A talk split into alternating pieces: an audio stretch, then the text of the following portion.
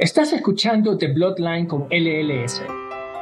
Nos acompañarán expertos que nos ayudarán a comprender los problemas actuales y los recursos disponibles para las personas diagnosticadas con cáncer de sangre.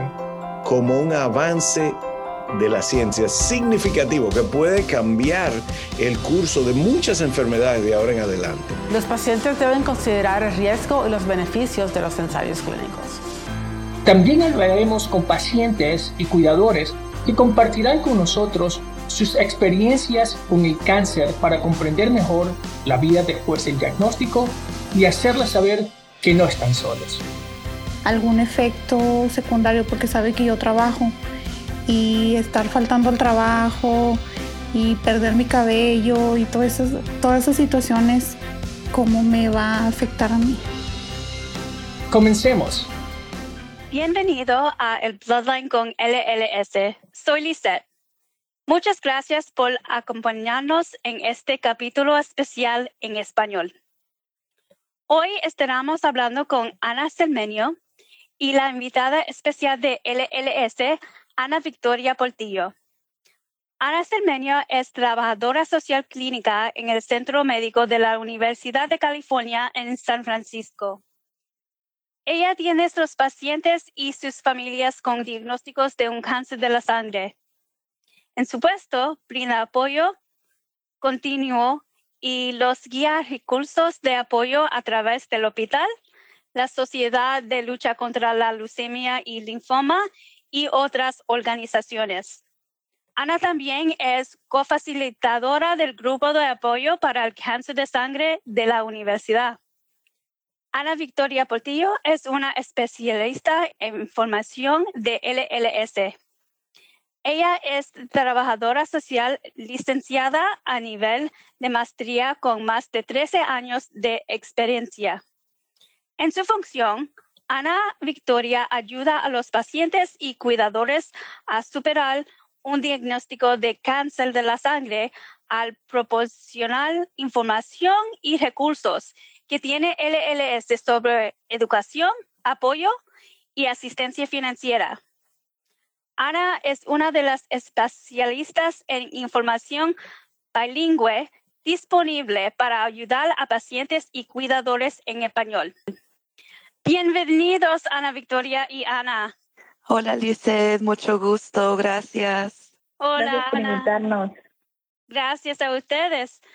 So, Ana Victoria y Ana, ¿tiene funciones muy similares y, ya que ayudan a los pacientes y sus familias a superar el diagnóstico, el tratamiento y la supervivencia de cáncer de la sangre, a brindarlos educación y recursos.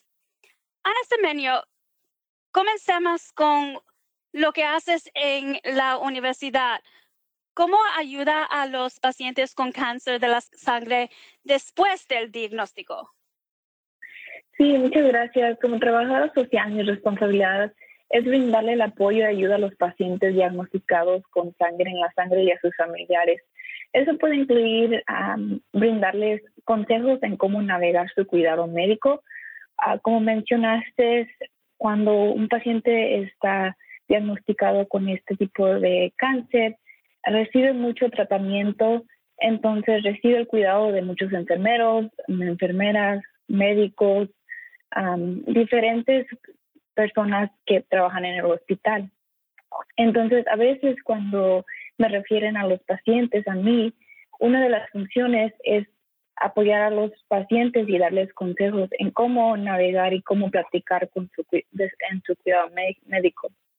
También ayuda a obtener asistencia financiera Em, si el paciente me dice que necesita apoyo financiero, yo con mucho gusto veo que está disponible para él, ya así sea con LLS o otras organizaciones. También ayudo a los pacientes a acceder a recursos dentro de la universidad y en otras organizaciones, depende de sus necesidades. También hago referencias de servicios en la comunidad, depende de otra vez sus necesidades y también brindo apoyo de hospedaje. Nosotros tenemos un programa aquí en la universidad que podemos ayudar a los pacientes de bajos ingresos a obtener un hotel para que se sientan más cómodos y si viajan de larga distancia tengan esa opción para no viajar a largo plazo. También me reúno con los pacientes para realizar evaluaciones con los pacientes y sus familiares antes de que se sometan a trasplantes de células madres o otras formas de terapia. Y esa meta, la meta para realizar evaluaciones es para brindarles el apoyo y para conocer a los pacientes y saber en cuáles cosas yo les puedo ayudar durante su tratamiento. Y yo mantengo esa relación con los pacientes no solamente antes de su tratamiento, pero también después. y, muchos de los pacientes me, siguen contactando hasta después que ya acaban su tratamiento o ya son realizados del, del hospital y eso me da mucho gusto porque sabemos que no hay mucha, muchas personas que hablen en, el, el, idioma español cuando están en el hospital y a mí me da mucho gusto ser esa referencia para los pacientes y ese apoyo que pues no es igual usar el, intérprete que tener una persona bilingüe disponible para usted y para sus familiares. Y, con eso también voy a agregar que yo soy la defensora y soy la voz de los pacientes. A veces cuando me encuentro a un paciente, eh, él o ella ha tenido algún problema o tienen algún preocupamiento, pero no lo han dejado saber a su equipo médico, entonces también es mi trabajo apoyarlos y también ser su voz y, y solucionar algún problema que ellos estén teniendo. Gracias, sí, sí es muy importante hablar español con, con pacientes y los cuidadores que, que hablan español, ¿verdad? Sí, y Ana Victoria Portillo, como dijo Ana Selmenio, el cáncer puede tener una gran carga financiera. ¿Podría decirnos la asistencia financiera que existe para los pacientes con cáncer de la sangre? Sí, gracias, dice. yo he tenido el privilegio por los últimos cinco años como especialista en información, trabajando aquí en el Centro de Recursos Informativos, de ah, ofrecer apoyo ah, individualizado a familias que están afrontando un cáncer de la sangre. y sí, muchas de las llamadas que recibimos en nuestra línea gratuita Ah, especialmente con familias que son hispanohablantes. Eh, sí, lo financiero pues es realmente un tema bastante importante, ¿verdad? Porque pues a veces cuando hay un diagnóstico como es el cáncer de la sangre, pues afecta a todos los aspectos de la vida afecta emocionalmente, socialmente, y financieramente a la familia, especialmente si pues hay que dejar de trabajar para recibir tratamiento. En mi caso, ah, yo puedo hablar con ah, el paciente o el cuidador para ver cuáles ah, recursos están a su alcance y muchas veces pues depende de la situación de cada persona. Por ejemplo, hay casos donde el paciente pues tiene un seguro médico, pero no jamás lo ha utilizado o no tiene mucho conocimiento de cómo navegar el sistema médico. Entonces, en este caso podemos ofrecerle ayuda de cómo utilizar su seguro médico. También, por ejemplo, cómo acceder a programas que les ayuden con el, con el gasto de los tratamientos, de las pruebas para el cáncer, uh, como son los, los CT scans, PET scans y otras cosas que son pues realmente muy costosas, ¿verdad? Entonces existen, por ejemplo, programas de asistencia de copagos. Nuestra organización tiene un programa de asistencia de copagos y a veces pacientes pueden calificar para recibir ayuda con el costo de su tratamiento, con el costo de inclusive las primas mensuales del seguro médico también pueden ser cubiertas. En otros casos, cuando por ejemplo el paciente no tiene un seguro médico, podemos hablar acerca de si tal vez el paciente califique para comprar una póliza de seguro médico hay diferentes maneras de hacer esto. Por ejemplo, existe la página web cuidadodesalud.gov que es ah, las pólizas que se pueden comprar por parte del gobierno federal y a veces a nivel también estatal. hablo también con pacientes para ver si tal vez califiquen para un seguro por parte del Estado que se llama Medicaid. Ah, y en casos de que el paciente tal vez no califique para un seguro médico, por ejemplo, en los casos de pacientes que tienen un estatus migratorio no resuelto o son indocumentados, también podemos hablar de cómo acceder a tratamiento por medio de programas de caridad. Ah, también a veces es posible a ingresar a un ensayo clínico por parte del, Instituto Nacional de Salud. So, realmente, pues hay mucha esperanza. Sí, es muy duro cuando un diagnóstico de cáncer ocurre en, una familia y afecta de muchas maneras, pero lo bueno, Lisa, es que sí hay mucha esperanza. Hay maneras de poder ah, recibir ayuda, inclusive hay programas que pueden ayudar con el costo de viajes, programas que pueden ayudar tenemos también, por ejemplo, un programa que se llama Ayuda al Paciente. Ese ofrece una ayuda de 100 dólares a todos los pacientes con un diagnóstico de cáncer en la sangre. Pero también hay otros programas, como mencionaba mi compañera Ana, ah, puede que sea programas a nivel nacional, programas a nivel estatal o local. Y hay muchos programas, caridades. Entonces, pues sí, yo siempre me gusta hablar con las familias y darles mucho ánimo, que sepan de que no están solos y que, pues sí, tal vez es solo cuestión de hacer preguntas para poder ir investigando qué recursos existen. Sí, es muy importante a, saber que nosotros en LLS estamos aquí para, para ustedes, para los pacientes, para los cuidadores. So, eso es muy importante. Y también, Ana Selmenio, ah, ustedes también uh, trabajan con pacientes que son indocumentados. ¿Qué pasa con estos pacientes?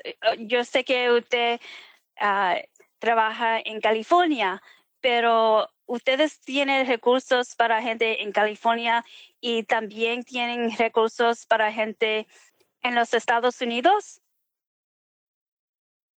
Sí, muchas gracias, Lizeth, por la pregunta. Es muy importante saber que sí hay recursos disponibles para personas con estatus ah, indocumentados, pero también son diferentes en cada estado. Entonces es muy importante que usted consulte en su estado de residencia por ejemplo, mi estado de residencia es California, entonces los servicios que yo voy a platicar hoy son disponibles en California. El primer servicio cual quiero hablar sobre él hoy es el, el programa PRUCO. Es un acrónimo que es residente permanente bajo el color de la ley y es un estatus que permite acceso completo a los beneficios de medical sin restricciones. Usted puede consultar con su oficina de servicios sociales en su condado de residencia para ver si usted puede aplicar para este estatus. Usted puede acceder al estatus PRUCO, depende de su situación. Tiene que llenar una aplicación y el condado determina si usted puede acceder al estatus PRUCO. Y no todos los estados brindan los beneficios de PRUCO. Aquí en California, afortunadamente, los pacientes que no tienen el beneficio del Seguro Social pueden aplicar para este beneficio, pero en otros estados, en los Estados Unidos, desafortunadamente no está disponible este programa PRUCO. Y como dije, este estatus permite acceso completo a los beneficios de aseguranza de, de Medical. Entonces, lo que significa es, muchas de las veces cuando una persona con estatus indocumentado va a aplicar por Medical a su condado de residencia. A veces es aprobado, pero le dan el medical que se nombra en inglés Restricted Medical. Lo puede usar en una emergencia o para cuando usted esté embarazada. Pero este estatus permite que usted tenga los beneficios completos de medical sin, sin solo por emergencias o embarazos por favor de consultar con su condado de residencia o a veces el hospital que le provee servicios también puede brindarle el apoyo y puede ayudarlos a completar esa aplicación. La otra cosa que quiero platicar Son dos programas del Estado y primero es SDI en inglés y son en español beneficios de seguro de incapacidad. Esto no importa si usted tiene seguro social o si sí lo tiene, es basado en los impuestos que usted ha pagado al Estado. Estos beneficios reemplazan una parte de sus sueldos para usted como trabajador y no ofrece protección de empleo, únicamente ofrece beneficios monetarios y puede usted recibir del 60 al 70% de los sueldos ganados en los últimos 5 a 18 meses. Y este programa usted lo puede recibir hasta lo máximo de 52 semanas. Usted puede informarse con su médico, su enfermera o su trabajador social para aplicar y recibir más información. Una de las maneras que usted puede verificar si usted está pagando este impuesto, por lo general esta deducción aparece como CASDI en su talón de cheque.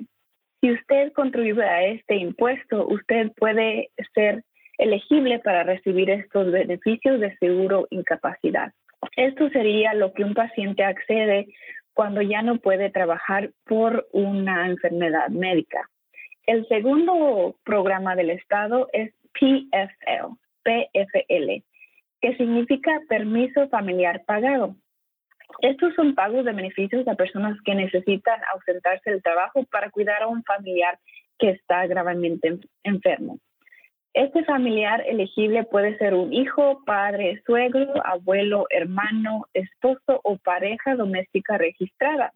Entonces es muy importante recordar esto porque no solo si esta persona es tu familiar que está enfermo, tiene que ser una de estas parentésticos.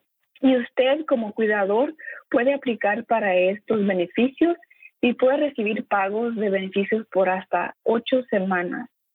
También, igual como el seguro de incapacidad, usted puede ver en su talón de cheques indicado como sea SDI para ver si usted puede acceder a estos fondos, pero por favor de informarse con su médico, enfermera o trabajadora social para aplicar o recibir más información.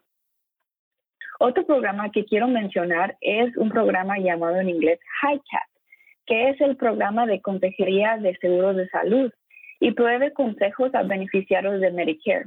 El consejo es gratis y ayuda a las personas a escoger un plan de Medicare. Este programa es muy importante porque cuando uno ya es elegible para aplicar para el Medicare, hay muchas opciones que elegir de Medicare. Hay parte A, parte B, parte C, parte D. Y muchas de las veces esta información es muy compleja y necesita uno ayuda de un consejero para asegurar que usted esté siendo la mejor opción para su seguro médico. Cada condado tiene este programa.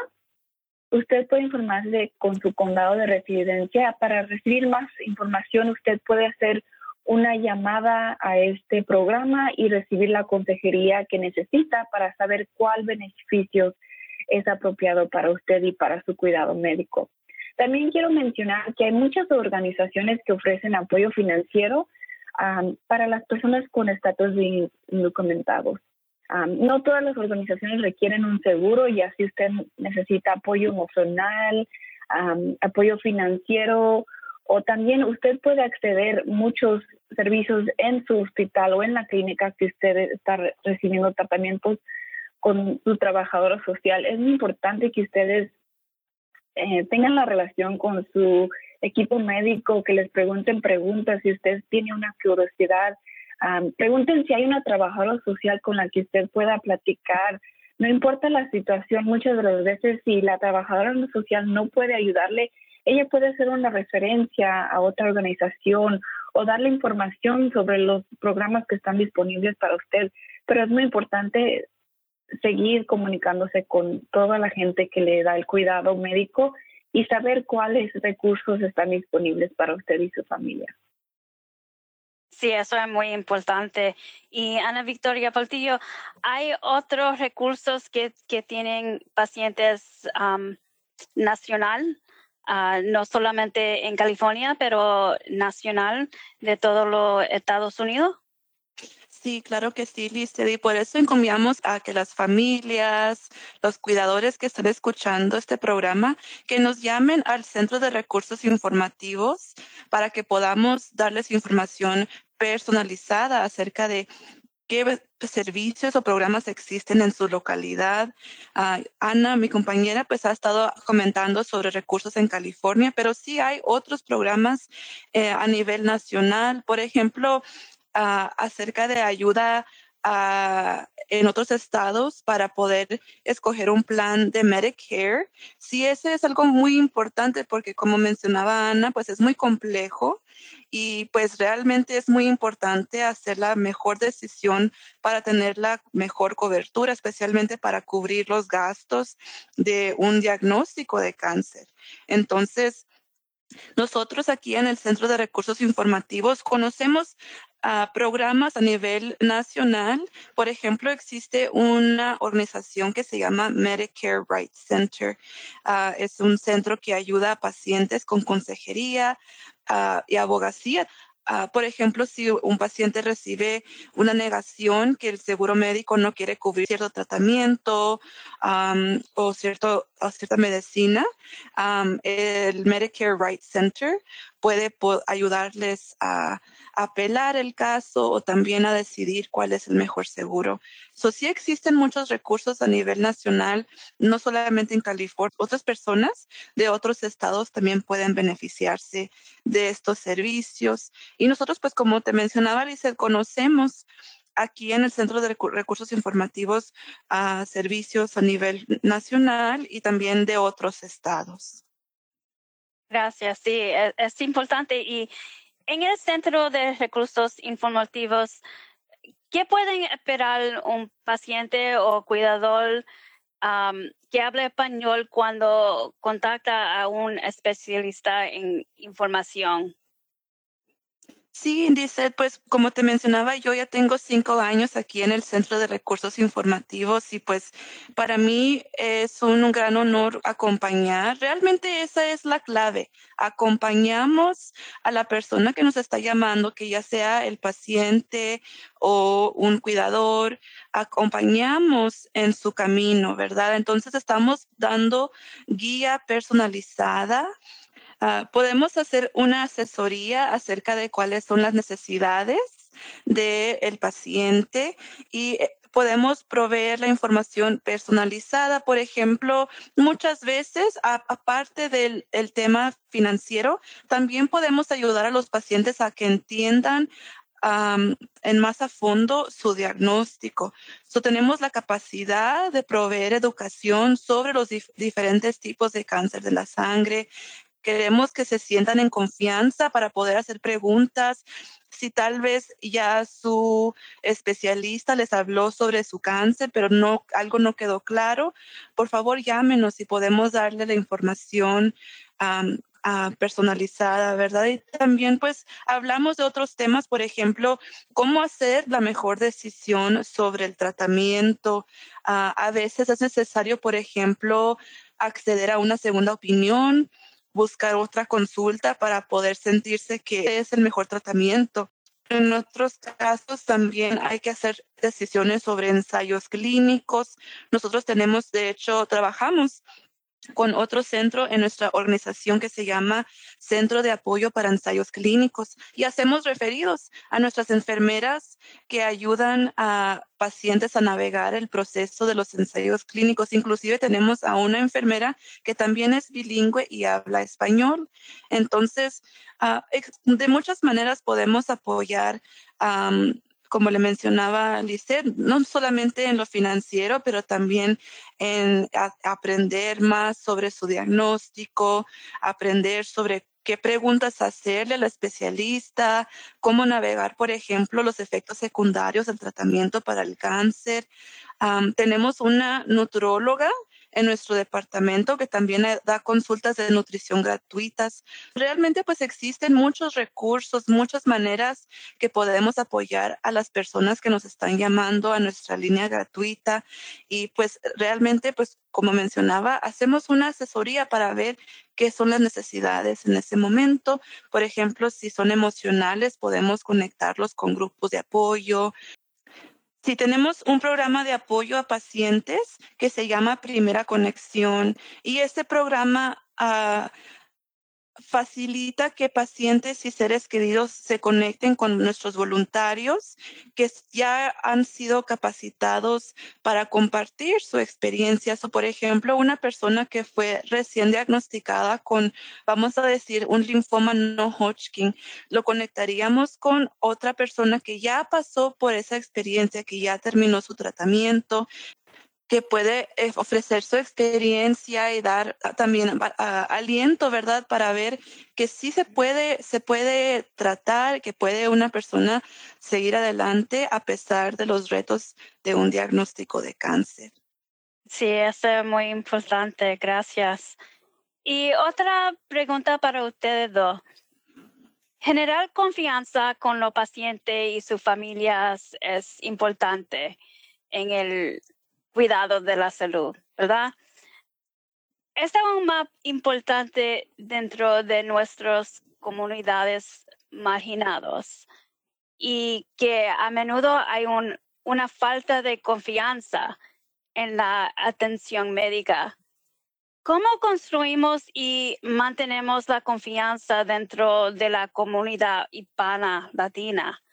Sí, muchas gracias por la pregunta. Ah, una de las cosas que me gusta hacer a mí es no asumir. Solo porque yo me identifique como hispana no significa que yo sé todo acerca de mis pacientes hispanos. Obviamente la cultura uh, varía, depende de, de cada familia. Y yo no puedo asumir que yo sé lo que es importante para mi paciente. Eso es para que ellos me lo digan a mí. Entonces, para mí es muy importante estar presente, escuchar lo que ellos me están diciendo, pero también escuchar qué es importante para ellos y qué es lo que yo les puedo ayudar. también es importante también para mí entender que yo me reúno con familias y pacientes en un lugar muy bajo de sus vidas y mi objetivo es simplemente apoyarlos durante estos tiempos difíciles. es bueno no tomar las cosas personales tan solo con la quimioterapia, medicamentos y tratamientos. Eso puede afectar el bienestar de un paciente. Entonces, si yo tengo una junta con un paciente y yo noto que no están ah, con alegría o ah, parecen agotados, ah, yo tengo que entender también que pues hay una razón por eso y no lo tengo tomar personal, pero más bien tengo que yo apoyarlos en esa, en esa etapa muy difícil para ellos. Y también es muy importante cumplir lo que uno dice que va a hacer, ¿verdad? Si yo digo que voy a ver y hacer um, una búsqueda de recursos o búsqueda de apoyo financiero y que le voy a dejar saber al paciente. Uh, yo necesito cumplir con mi palabra para también uh, tener más confianza y que los pacientes tengan más, más confianza conmigo. Pero también para mí es importante ayudar a eliminar cualquier obstáculo que impida que los pacientes reciban su atención médica. Como mencioné hace un rato, nosotros brindamos apoyo con finanzas para un hotel. Nosotros queremos que no haya ningún obstáculo para que los pacientes puedan viajar aquí a San Francisco para recibir su atención médica. cuando uno habla sobre cuáles recursos están disponibles para los pacientes, los pacientes entienden y ven que nosotros solamente queremos ayudarles.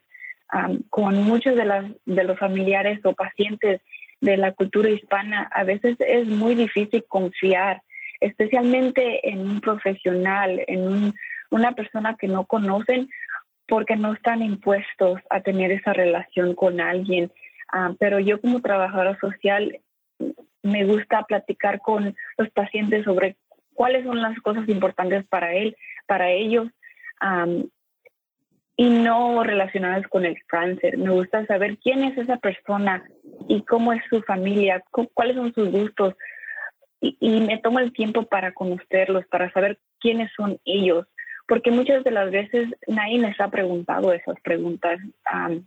yo sé que los médicos, su primera meta es tratar el cáncer o combatir el cáncer o, tratar de saber cuál medicamento, cuál tratamiento van a darle al paciente. Entonces, para mí es muy importante saber y comunicarme con el paciente y entender cuáles son las cosas que son importantes para ellos como personas, como mamá, como papá, como abuelo, como abuela. Y eso realmente cultiva la relación y me da gusto conocer los pacientes, pero también ellos saben que yo estoy ahí para apoyarlos y que tengo el más bien interés para los pacientes. Oh, sí, gracias. Eso es muy importante hablar con los pacientes, como, como usted está diciendo, que muchas veces los doctores no hablan de otra cosa, ah, solamente del tratamiento es muy importante hablar con, con, pacientes y los cuidadores y la familia de diferentes ah, cosas que, que, es muy importante en la vida de ellos. Eso es muy importante. Gracias. De nada. Sí, Lisa, también en mi caso, pues sí, reconozco que es muy, muy, pero muy importante establecer la confianza con las familias que estamos ayudando. para mí, lo, la clave en fomentar confianza es la humildad. como mencionaba Ana, aunque pues yo hablo español y me considero una persona hispanohablante, uh, hispana, hablamos con pacientes de todos diferentes países, culturas, inclusive si, hablamos español, puede que tengan una experiencia de vida, una crianza muy distinta a la mía. Entonces, para mí la humildad es clave de poder conectar ah, con la persona ah, y poder ah, ir como conociendo al, al, paciente, a la familia, cuáles son sus necesidades, cuáles son sus metas, qué es lo que es más importante para ellos en, este momento que están afrontando un diagnóstico de cáncer. también, por ejemplo, es muy importante mantener toda nuestra la información, todo lo que nos cuenten de manera confidencial. Eso sí es muy, muy importante. Como te mencionaba, Lizeth, no, ah, no importa la información que recibamos. Por ejemplo, si una persona es indocumentada, eso se mantiene confidencial. Ah, por último, para la confianza, pues también es muy importante, pues que sepan que aunque yo que no sé todo, tal vez no tenga todas las respuestas, no, no, no me voy a dar por vencida. Entonces, es, somos, formamos un equipo. Entonces, si hay un reto, por ejemplo, al acceder al tratamiento, yo voy a utilizar todo mi entendimiento, voy a conectar con mi equipo en el trabajo para ver si podemos encontrar algún recurso. Entonces vamos a seguir luchando. Si hay un reto grande, por ejemplo, si no hay seguro médico o no, el, paciente no puede, uh, no puede trabajar y está uh, teniendo problemas con su vivienda, entonces vamos a buscar hasta encontrar una solución, ¿verdad? Y a veces pues tenemos que pensar de una manera más creativa y también yo utilizo, por ejemplo, mis conexiones. Entonces, no, cuando hablen con, con una especialista en información, en nuestros centros de recursos informativos están como accediendo a un equipo mucho más grande. No nomás es una persona, somos toda una organización que estamos de su parte. También tenemos conexiones en las comunidades. Entonces, sí, yo quiero que se sientan con esa confianza de que están las familias que nos llamen, que van a ser respaldados, que vamos a hacer lo máximo para poder ayudarles a resolver los retos que están afrontando. Pues gracias por todo que ustedes hacen por los pacientes y los cuidadores. En, en la página de inicio de nuestro podcast para pacientes, tenemos una cita que dice, después del diagnóstico viene la esperanza. ¿Qué les diría cada uno de ustedes a los pacientes con cáncer de la sangre y a sus familias para darles esperanza después del diagnóstico. Ana Selmenio. Sí, gracias. Yo les diría que, que no se den por vencidos, sigan luchando, la ayuda está ahí. Ah, la ayuda está ahí. Usted comuníquese con su trabajadora social o si no sabe si hay una trabajadora social, uh, pregunte si hay alguien que usted puede hablar sobre su cuidado médico. pregunte las preguntas que tenga. Nunca tenga miedo de decir su opinión, de decir lo que usted quiere. Ah, usted es el patrón o la patrona de su cuidado médico. Usted tiene derechos, aunque esté en un estatus indocumentado, usted tiene muchos derechos, hay mucho apoyo aquí y usted puede acceder a esos recursos, solo necesita comunicarse con su equipo médico y preguntar y seguir luchando. Sí, yo estoy muy de acuerdo con mi compañera Ana. Sí, hay, que no darnos por vencidos, aunque se vea, por ejemplo, un reto grandísimo como una montaña, siempre va a haber esperanza. Ah, en este país existen muchos recursos y a veces pues hay que hay que buscar y llamar y, seguir como, como, hemos, como he hablado con algunos de mis pacientes, tocando puertas, ¿verdad? Entonces, uh, sí, no se den por vencidos. Además, para mí es muy importante la clave de que ah, se merecen, es un derecho. recibir tratamiento digno. Entonces, usted como paciente, como cuidador, tiene derechos y, son protegidos por la ley en este país. Entonces, Ah, anímense, sabemos que es bien duro de muchísimas maneras, pero igual pues también pueden ir formando relaciones en la comunidad, con sus familiares, amistades, para poder ser fortalecidos durante un momento tan difícil como es cuando se diagnostica cáncer en la familia. Sí, gracias ah, por todo, por estar aquí. Ah, gracias otra vez, Ana Victoria Portillo y Ana Selmenio, ah, por estar aquí, pero también para todo, todo que ustedes están haciendo por los pacientes y hablar con los pacientes y los cuidadores y la familia es muy importante y gracias por hacer eso para los pacientes de nosotros. Gracias por estar aquí. Gracias, por Gracias por escuchar The Bloodline con LLS. Nos pueden encontrar en iTunes o en su lugar favorito para escuchar podcasts. Puede suscribirse en www.thebloodline.org. Asegúrese de consultar nuestra sección de archivo en nuestro sitio web para ver podcasts anteriores. Asegúrese de calificarnos y revisarnos en iTunes. Manténgase informado sobre LLS siguiéndonos en Twitter, en LLS USA y en Facebook. Hasta la próxima.